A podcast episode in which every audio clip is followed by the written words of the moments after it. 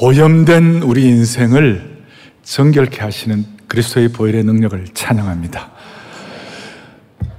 어제 우리 마이크 펜스 전 미국 부통령 간증 집회 어떠셨어요? 저는 참 감사한 게 어떤 사람이 드러나는 시간이 아니라 우리 하나님 드러나는 시간 된 거 너무 감사하고, 그 다음 하나님이 영광 받으신 줄로 믿습니다. 어제 특별한 것이 있었는데 뭐냐면요, 마치고 나가는데 그 어떤 스님 한 분이 와가지고 무릎을 꿇고 예수님을 믿겠습니다. 아이고, 그래서 내가 아이고 우리 깜짝 놀랐어요. 감사한 일이고, 어제뿐만 아니라 그저께 금요일 날 극동방송국에서 극동포럼이라고 이렇게 했는데, 마지막 시간에 예수님을 믿기로 결심하는 사람들 나오라고 그렇게 돼갖고 한 40명이 넘는 청년들이 예수님 믿겠다고 결심하고 이렇게 나갔는데, 나중에 이 마이크 펜스 부통령이 가가지고 이제 예수 믿겠다고 하는 분들을 위하여 마지막 기도를 해줬어요. 뭐라고 기도를 해주느냐 하면, 오늘 새로운 생명을 주신 것을 감사합니다. 그러고 난 다음 거듭난 감사합니다. 그러고 난 다음에 이분들에게 부활의 능력을 체험하게 하시고, 그 다음에 풍성한 생명의 역사가 무엇인지 경험하게 하여 주옵소서. 그리고 이분들 앞으로 예수님 잘 믿고 예수님의 제자가 되게 하여 주십시오. 그러더라고요.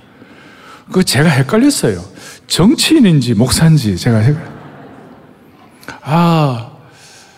오늘 우리가 많은 분들이 오늘 학습과 세례를 받는데, 또 오늘 예배에 참석하신 여러분들이 모두가 다 우리가 주님 안에서의 새로운 생명뿐만 아니라 예수님의 온전한 제자가 되기를 바랍니다. 그 예수님의 온전한 제자가 될 수 있도록 오늘 말씀의 제목을 예수님을 떠나서는 나는 아무것도 아닙니다. 오늘 본문 말씀 가지고 예수님을 떠나서는 우리가 아무것도 아니고 우리는 아무것도 할 수 없습니다. 그러니까 신앙의 본질이 뭐냐, 오늘 여러분들 모두에게 신앙의 본질이 뭐냐면, 신앙은 예수님 떠나서는 아무것도 아니라는 말은 나에게 초점 맞추는 것이 아니라 주님께로 초점 맞추는 것이에요.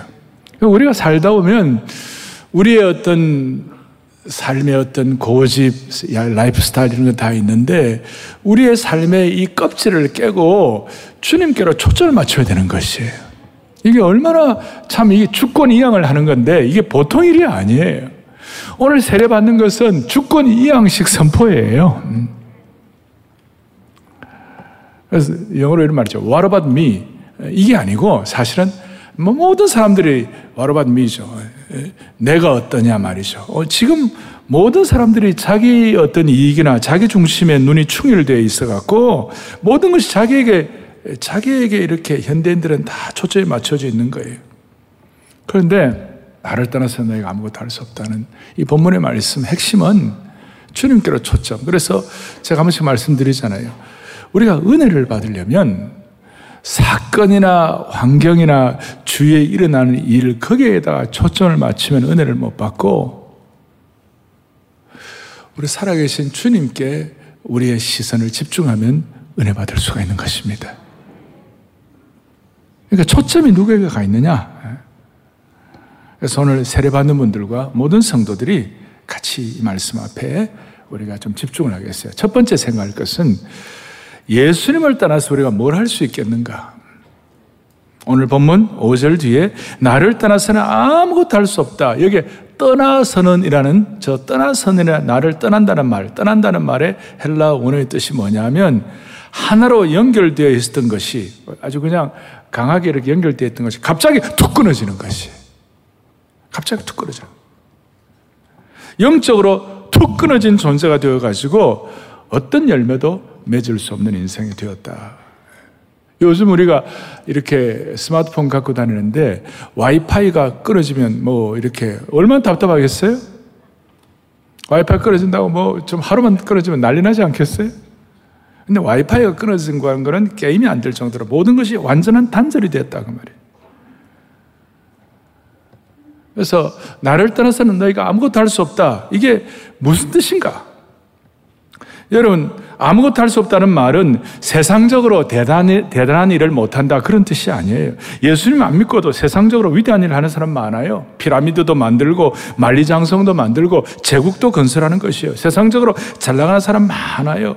그런데 나를 떠나서는 너희가 아무것도 할 수 없다는 그 말은 가장 가치 있는 일, 영원한 것, 영적으로 성공하는 것, 주님을 기쁘시게 하는 것, 정말 소중한 일, 그 일, 아니 하나님의 시간을 붙잡는 그 일은 하나도 못한다 그런 뜻이에요. 우리가 다른 것도 못해도 가장 중요하고 고귀한 일은 할 수 있는 저와 여러분이 되기를 바라는 것이에요. 최근에 우리 한국의 5대 갑부 안에 들어가는 분 중에 한 분이 세상을 떠났어요. 만약 그분이 대단했지만 예수님 모르고 갔다면 얼마나 허망하겠어요?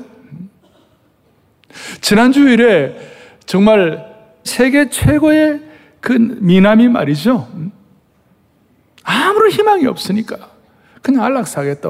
이게 바로 나를 떠나서는 너희가 아무것도 할 수 없다는 하나의 증거예요.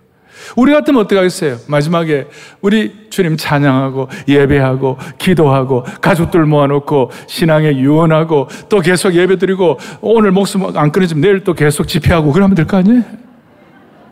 가정제비 계속 들으면 될 거 아니에요? 예?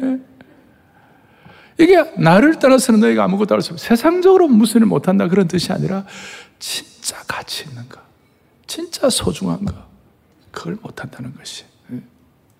우리가 우리의 삶의 열차를 운행하는 사람이라면 그 열차가 아무리 멋있고 훌륭하고 좋다 하더라도 열차 철로 궤도 위에 있어야 의미가 있지, 철로 궤도에서 이탈된 열차는 겉으로 아무리 멋있는 KTX 아니 신칸센 최고라 하더라도 그게 아무것도 아니라는 거예요.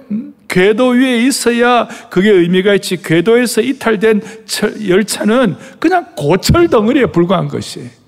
겉으로는 멋있는 것 같지만 우리의 인생의 열차가 예수 그리스도라는 철로 위에 놓여 있을 때 그 인생의 최대로 제대로 달려갈 수가 있는 것이에요. 저는 어릴 때 저희 부친이 자주 너의 인생의 포부의 수레를 그리스도에게 메고 달려가라 그랬어요. 누구에게 본 것도 아니고 그냥 저 어릴 때 들은 거예요. 포부의 수레, 내 인생의 소망, 사명, 내 인생의 비전과 꿈을 그리스도에게 메고 달려가라. 그건 저희 선대의 어른이 그래 주셨다면 저는 저희 세대의 사람들에게 또 저와 함께 사역하고 섬기는 우리 성도들에게 부탁하는 것은 뭐냐면, 저는 한 단계 더 올라가가지고 여러분의 인생의 열차를 그리스도의 철로라는 궤도에 올려놓으라는 것이에요. 우리의 인생의 철로를. 제 휴전선 가면 철도가 다 끊어져 있어요.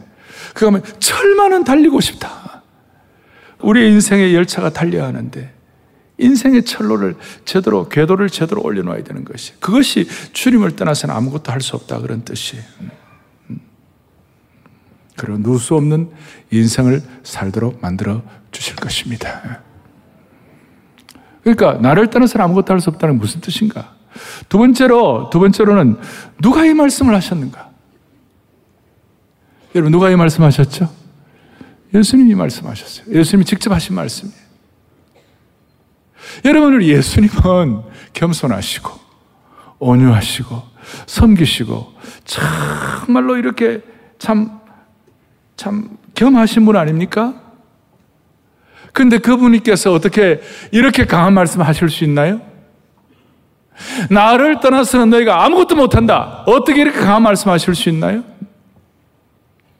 아마 예수님 믿지 아니하고 영적으로 은혜가 없는 사람 입장에서 볼 때는 거의 이게 과대망상적인 말 아닙니까? 그렇게 온유하시고 그렇게 겸손하신 주님께서 나를 떠나서는 너희가 아무것도 할 수 없다는 말이 무슨 뜻이에요? 아니, 이 말을 누가 감히 할 수 있겠어요? 누가 이 말씀하셨는가? 주님이 말씀하셨다면 무슨 뜻인가 하면, 주님께로 접붙여진 인생, 영이 통하는 인생, 주님이 주인이신 것을 고백하는 인생만이 깨달을 수 있는 거룩하고도 영광스러운 신령한 선포. 예수 믿지 않는 사람들은 그냥 껍데기로 아무것도 아닌 것 같으면 되고 아무것도 이렇게 연결이 안 되지만, 주님과 연결된 인생만은 이 말씀의 뜻이 어떤지를 제대로 깨닫고 말씀의 깊은 신비 속으로 들어간다, 그런 뜻이에요. 자, 오늘 말씀의 배경은 14장에 22절에 가룟인 아닌 유다가 이르되, 그냥 보면 유다가 말한 것 같아요. 여러분, 가룟인 아닌 유다가 누구냐면 예수님의 제자 가운데 다데오라는 제자가 있어요. 그 다데오가 말하자면, 어찌하여 예수님은 우리에게는 나타내시고 세상에는 이렇게 안 하십니까? 어떻게 우리에게만 이렇게 깊은 진리를 말씀하시고 세상 사람들에게는 말씀하지 않으십니까? 그럴 때 주님께서 성령으로 말씀하시고 오늘 이 말씀을 하시는 것이에요. 주님께 접붙여져 있어야만 하늘의 신령한 선포, 거룩한 음성을 들을 수가 있는 것이다. 껍데기 말씀에게만 가있지 아니하고 말씀의 깊은 신비 속에 들어가는 것이다. 여러분에서는 우리의 미래가 어떻게 결정될지 다 몰라요. 우리의 미래가 어떻게 될지 잘 몰라요. 그러나 말씀의 깊은 신비를 깨달으면 주님이 우리의 미래를 책임져 주실 줄로 믿습니다. 이걸 깨닫는 거지. 세상 사람들은 모르는 것이에요. 그러니까 신비한 말씀 속에 들어간다, 그런 뜻이에요. 오늘 세례받는 모든 분들, 말씀의 껍데기가 아니라 말씀의 깊은 신비함 속에 그 닫힌 문을 열고 들어가는 축복을 받기를 바라는 것이에요. 어제 그런 얘기 했잖아요.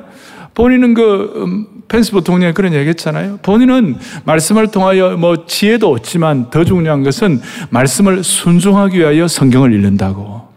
그건 말씀의 깊은 신비 속에 들어간 분이 할 수 있는 내용인 것이에요. 자, 누가 이 말씀을 하셨는가? 예수님이 말씀하셨어요. 그리고 이 말씀하신 이유는 주님을 제대로 구세주로 고백하고 세례받고 하나님과 영적으로 통해 있는 사람들은 껍데기가 아니라 말씀의 깊은 신비 속으로, 오늘 다데오가 말한 대로 세상 사람들에게는 말 안 하지만 주님의 제자에게는 깨닫게 하신 그 말씀 속으로 들어가는 것이다. 또 하나 이 말씀 가운데 어떤 뜻이 있는가? 우리의 삶의 에너지, 영적의 에너지, 삶의 기쁨, 삶의 능력, 삶의 모든 리소스를 주님께로부터 받는 것이다, 그런 뜻이에요. 그리고 오늘 15장 4절에 보니까 이렇게 나와 있죠. 포도나무에 붙어 있어야 열매를 맺을 수가 있다. 나를 떠나서는 아무것도 할 수 없다는 그 말은 다른 것이 아니라 여러분과 저의 삶의 가장 중요한 에너지와 원천이 뭐냐? 예수님께로부터 받는 것이다, 그 말이에요. 그래서 오늘 이렇게 예배를 드리는 것이에요. 그래서 우리가 이렇게 세례를 받는 것이에요. 세례는 예수님의 명령을 순종하는 것이거든요.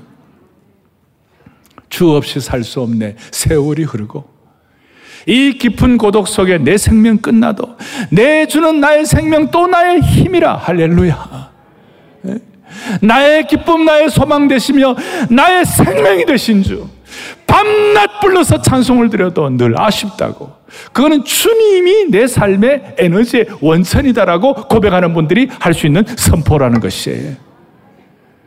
여러분, 어디서 오늘 고린도 후서 5장 14절에 보니까 이런 말, 그리스도의 사랑이 우리를 강권하시는 도다.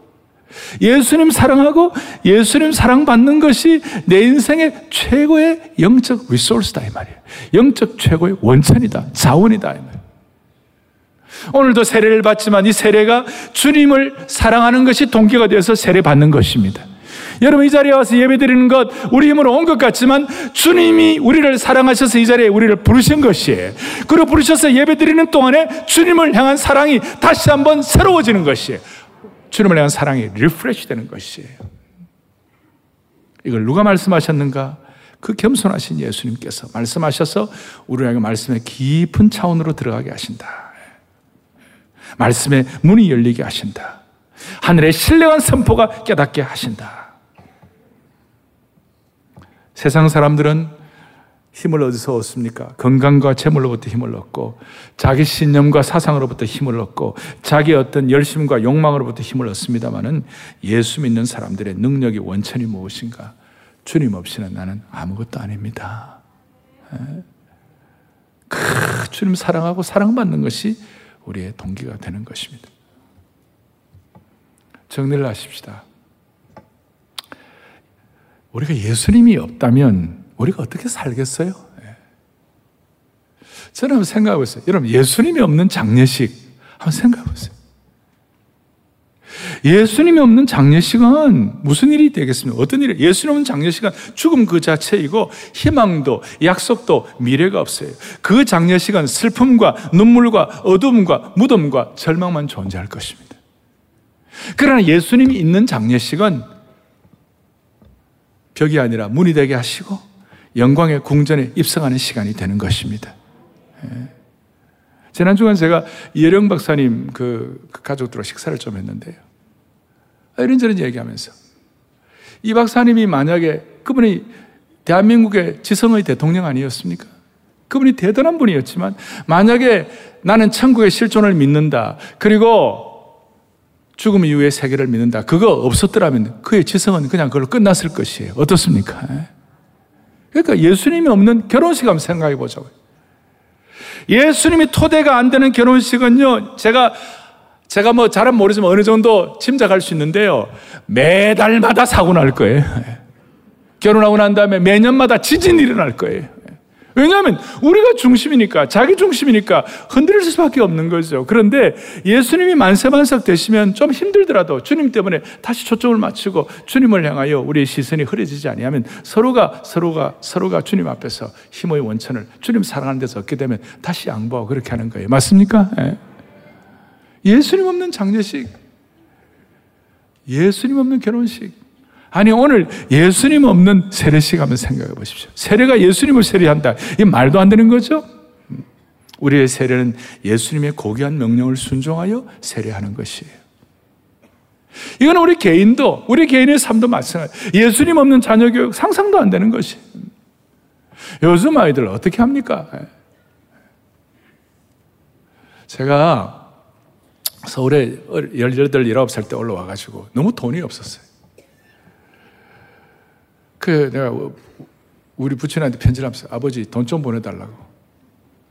그러니까 우리 부친이 뭐냐면, 나는 돈이 없다, 하나님께 구해라 그러더라고. 이야, 하나님께 구해라. 그때는 좀 섭섭했지만 가만 생각해 그 말씀이 맞는 것이에요. 여러분, 자녀 교육 예수님 없이 어떻게 합니까?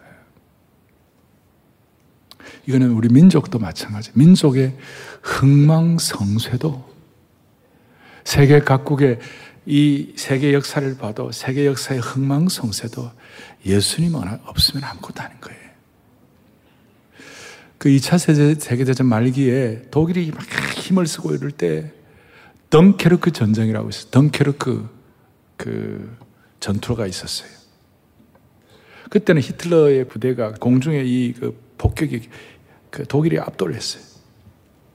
영국이 다 망하게 됐는데 갑자기 그 독일이 폭격하는데 안개가 그냥 확 짙어져 가지고, 영국 군들이 기도를 많이 했겠죠. 안개가 확 짙어져 가지고 무사히 어떻게 영국 군인들이 이렇게 나올 수가 있었어요.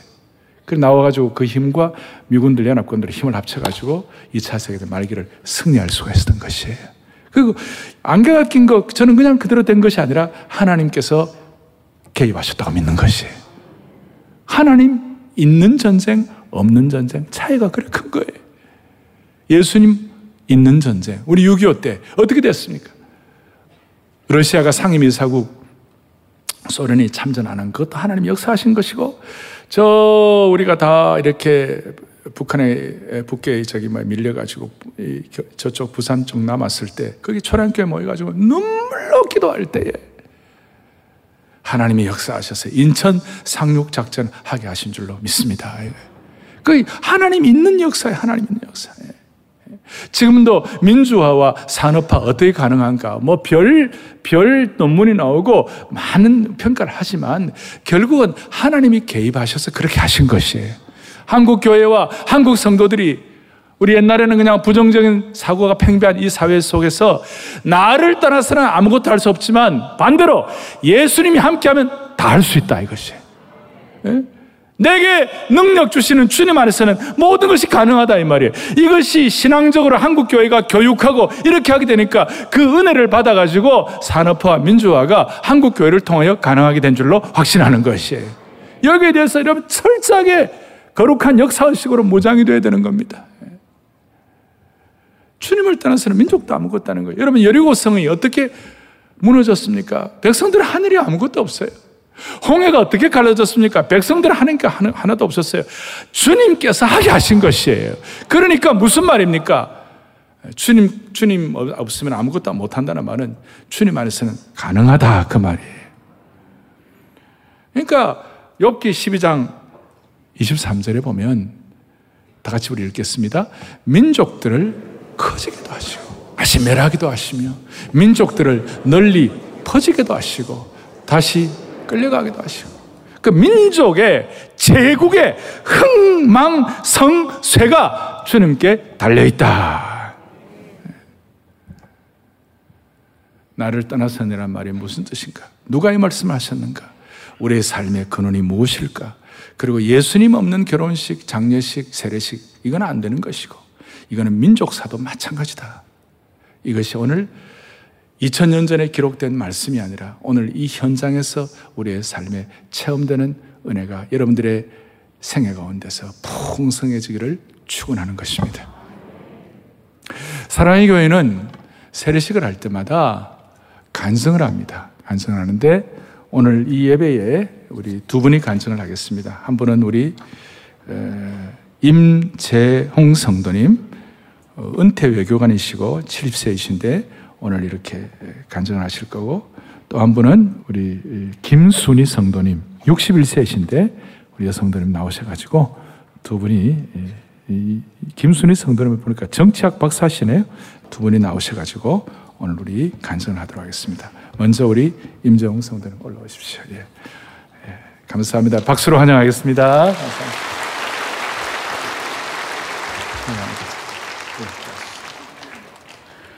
저는 10년 전 외교부를 퇴직하고 지금 70을 바라보고 있습니다. 지난 70년 세월을 뒤로 하고 우리 주 예수 그리스도를 마음으로 영접하게 되어 기쁜 마음입니다. 오늘 아내와 함께 부부가 세례를 받게 하시는 예수님의 사랑과 은총에 감사드립니다. 저는 매년 때가 되면 조상제사를 지내고 어머니는 절에 불공을 드리러 다니시는 유교 가정에서 자랐습니다. 어린 시절 크리스마스 때 호기심에 교회에 간 적은 있고, 고교 시절 목회자 아들인 친구가 교회로 이끌려고 애를 쓰기도 했지만 성장 과정에서 교회나 예수님은 늘 멀리 떨어져 있었습니다. 더구나 불교 성향이 매우 강한 여성과 결혼하였기 때문에 교회와의 거리는 가까워질 수가 없었습니다. 아내는 선친 때부터 대를 이어 평생 불교에 심취한 사람입니다. 아내는 어려서부터 여름방학만 되면 한 달씩 부모님이 후원하시는 절에서 생활하였고, 아직도 자연 속 산사의 좋은 추억을 많이 가지고 있습니다. 제가 외교관으로 일하는 동안에도 아내는 인도에서 처음으로 불법회를 만들어 주관하기도 하고, 조계종의 불교국가 쪽 현지의 일을 도맡아 도와줄 뿐 아니라 불교선언에서 틈틈이 참선 수행을 하는 등 거의 60여 년간 불교의 뿌리 깊게 몸담아 왔습니다. 게다가 아내는 대형 리더십 포럼을 이끄는 대표로도 10여 년 동안 활발하게 활동해 왔는데, 코로나 팬데믹이 들어닥치면서 모든 활동이 중단되고 한순간 나락으로 떨어져 내리는 듯한 슬럼프를 겪으면서 절박하게 절대적으로 의지할 종교적 믿음을 찾기 시작했습니다. 정신적으로 육체적으로 힘든 시간을 보내던 작년 봄, 사랑의 교회에 다니는 분의 도움으로 교회에 나오게 되었습니다. 아내가 저에게도 나가자고 하여 함께 나오게 되었습니다. 사실 제가 일하던 외교부에는 기독교 신앙이 좋은 선배 외교관이 많았습니다. 하나님의 대사라는 책을 쓰신 장로님도 계시고 저에게 교회에 나가자고 권하거나 제 이름을 기도 리스트에 올려놓고 기도하는 분들도 많았습니다. 그러나 저는 이 핑계 저 핑계를 대며 피하기만 했습니다. 그러던 중 1995년 9월 아프리카 짐바브웨라는 나라로 발령을 받아 3년 반 근무하는 동안 인접국 모잠비크를 사역하는 선교사님 가족을 만난 적이 있습니다. 자녀 교육이 걱정스러울 정도로 열악한 환경에서도 자기는 물론 가족까지 희생하면서 선교와 봉사하는 모습을 보며 마음이 많이 아팠고 뜨거운 감동도 받았습니다. 또한 어느 대형교회가 주관하는 아프리카 대학 개교식에 참석하거나 세계 기독교대회에 방문하신 유명한 목사님들을 접하면서 기독교에 대한 관심을 서서히 생기게 되었습니다. 그때 외교부 선배인 문봉주 대사님이 쓰신 성경의 맥을 잡아라 라는 책을 읽기도 했는데 무슨 이야기인지 이해하기는 어려웠습니다. 이렇게 머릿속 지식으로 성경에 조금 관심을 가지기도 했습니다만 불교 국가인 스리랑카와 태국 대사를 지내면서 기독교보다는 불교 스님들과의 교류가 많아지고 깊어지면서 조금 생겼던 관심마저 잊어버리게 되었습니다.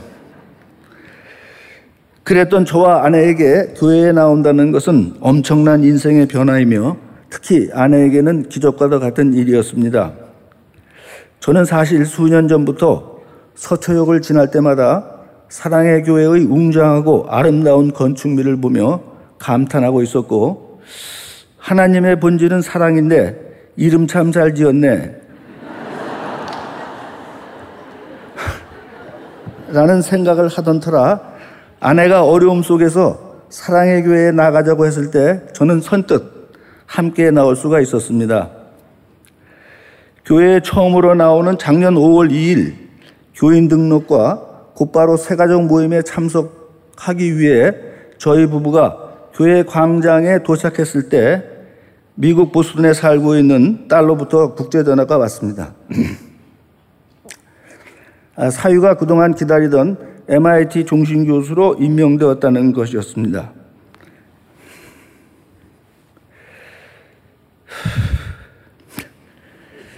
이 전화를 받고 아 이것이 교회에 나오는 우리 부부에게 하나님이 주시는 선물인가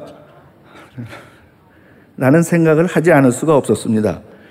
우리 부부를 사랑의 교회로 이끌려는 하나님의 사랑이라고 생각하였습니다. 그런데 아내는 작년 8월 19일 2차 백신 접종 후부터 두드러기를 동반한 극심한 부작용으로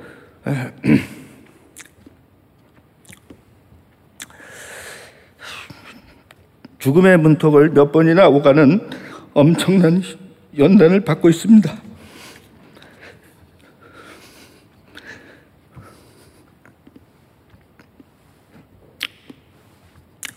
삶을 포기할 정도의 어려움이어서 하나님을 붙들고 있지 않으면 견딜 수 없는 극한 상황을 겪고 있습니다.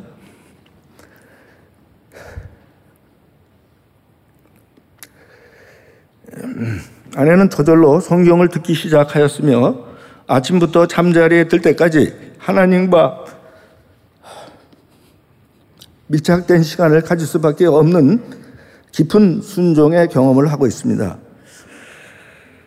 저는 허투루 읽었던 문봉주 대사님의 성경의 맥을 잡아라 책을 다시 꺼내 찬찬히 읽으며 은혜를 받고 있고 부부간에 서로 좋은 말씀이나 찬양을 발견하면 서로 권하며 은혜를 받고 있습니다.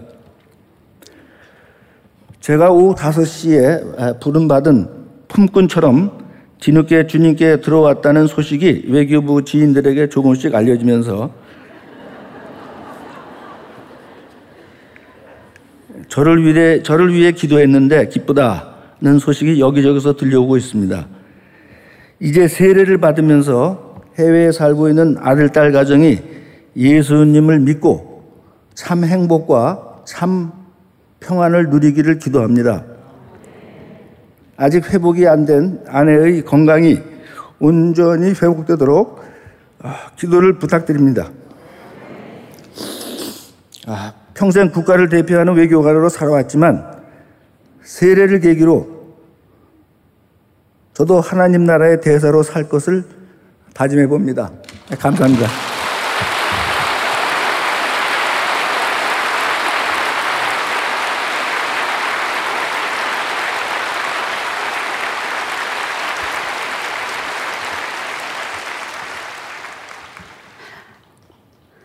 마음속 미치광이를 잠잠하게 하신 하나님, 모든 인간의 마음속에는 선과 악이 존재합니다. 선한 마음이 작용할 때는 조금 이타적인 행동을 하고, 악한 마음이 선한 마음을 지배하면 악한 행동을 합니다. 이 세상에는 인간 본능을 통제할 수 있는 자율률이 없기 때문에 저 또한 이러한 악에서 자유로울 수 없었습니다. 남편 사업에 거듭되는 실패와 저의 꿈이 좌절될 때 제 마음속 미치광이가 꿈틀거렸고, 저의 의지만으로는 이러한 미치광이를 도저히 제어할 수 없었습니다. 그러한 상황에서 저는 정상적인 삶을 도저히 영위할 자신이 없었습니다.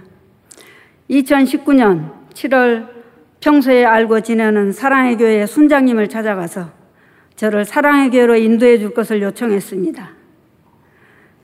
세상적인 눈으로 볼 때 저는 남부러울 것 없어 보이는 중년 여성이지만 실제 저의 삶은 기쁨이 없었습니다. 자녀가 없어서인지 저의 마음 한구석은 늘 공허하였습니다.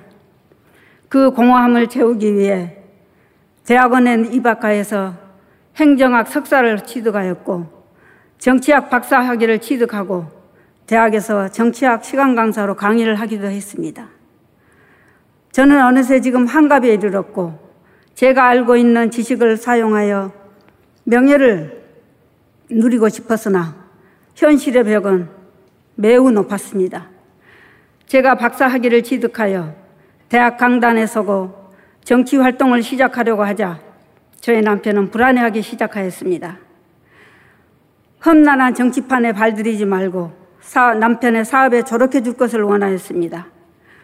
정치 활동에 대한 저의 열정과 출세욕으로 패기 넘쳤던 저는 점점 기쁨과 웃음을 잃어갔고, 남편에 대한 원망은 비난의 화살로 표출되었습니다. 저의 모든 언어는 도전적이 되었습니다. 이러한 저를 두고 남편은 어느 날 저와 살면서 단 하루도 마음이 편한 적이 없었고, 집이 지옥과 같다고 토로했습니다. 이 모든 것이 진흙탕 속에 빠져 허우적거리는 상황 하에서 저는 심신이 지칠 대로 지쳐 잠을 이루지 못했습니다. 수면제에 의존하게 되었고, 남편은 알코올에 중독되어가는 악순환의 반복이었습니다. 이러한 상황에서 사업이 제대로 될 리 없었고, 급기야 파산 위기에 직면하였습니다. 경제적 어려움까지 겹치게 되자 저는 남편이 너무 미웠습니다. 저 사람이 죽어야 제가 살겠다는 마음속 미치광이가 점점 저를 삼키려 들었고, 그때의 저는 마치 브레이크가 고장난 채 질주하는 자동차와 같았습니다. 저도 모르게 하나님 계신다면 오늘 밤이라도 저 좀 데려가 주세요 라면서 절규하고 절망의 눈물로 밤을 지새울 때 저의 여동생으로부터 간증 동영상을 받아보게 되었습니다. 그때부터 찬송가를 듣고 우연히 사랑의 교회에 옥하는 목사님의 로마서 강해를 들으면서 잠을 청하면 잠이 들곤 하였습니다. 설교 내용을 통해서는 성냄과 입으로 짓는 말로 짓는 자기 죄에 대한 성찰을 할 수 있는 계기가 되었습니다. 이러한 동기로 제가 사랑의 교회로 나가서 처음 한 달간은 예배 시작과 함께 끝날 때까지 눈물로 회개 기도를 드렸습니다. 제 인생의 걸림돌로만 여기며 미워했던 남편의 선한 눈망울이 떠올려졌고, 저의 기도는 주님, 저의 남편의 아픈 영혼을 치유해 주소서라는 기도밖에 안 나왔습니다. 이러한 기도의 눈물로 회개하고 예배를 드렸지만 집에 와서 남편의 얼굴만 보면 또다시 화가 치밀어 오르면서 암담한 현실에 신앙은 흔들렸습니다. 코로나로 인하여 교회에 나가지 못할 때는 집에서 온라인 예배와 신앙서적을 읽으면서 제가 왜 예수님을 믿어야 하는가 하는 당위성을 찾았습니다. 오정현 목사님의 설교를 통해서는 예수님을 믿는 사람의 삶은 기쁨과 감사로 채워나가야 함을 깨닫게 되었습니다. 우리가 기억해야 할 것은 이 세상에는 완전한 의인은 한 사람도 없고 오직 죄 지은 인간만 있다라는 전도서 7장 20절을 통해서 제 자신이 너무도 큰 죄인이라는 사실을 깨닫게 되면서 제가 어떤 사람인지 객관적으로 성찰할 수 있는 계기가 되었습니다. 그동안 제가 영광이라 여기고 쫓았던 부와 명예는 주님의 눈에 먼지보다 못한 미미한 것이었음을 깨달았습니다. 남편에 대한 원망으로 가득했던 남편의 존재가 이제는 너무나 소중하고 감사한 존재가 되었습니다. 특히 지난해 코로나로 어려울 때 저는 하나님께 밤낮으로 눈물로 기도하며 간구하였고 눈으로 보이지 않고 만질 수 없는 하나님이지만 늘 저와 함께 계신다는 믿음으로 제 마음속에 미치광이를 잠재울 수 있었습니다. 오늘 제가 온전한 사람으로 일자리에 서서 이 영광스러운 간증을 드릴 수 있게 하나님께서 저를 사랑해 주심에 감사드립니다. 감사합니다.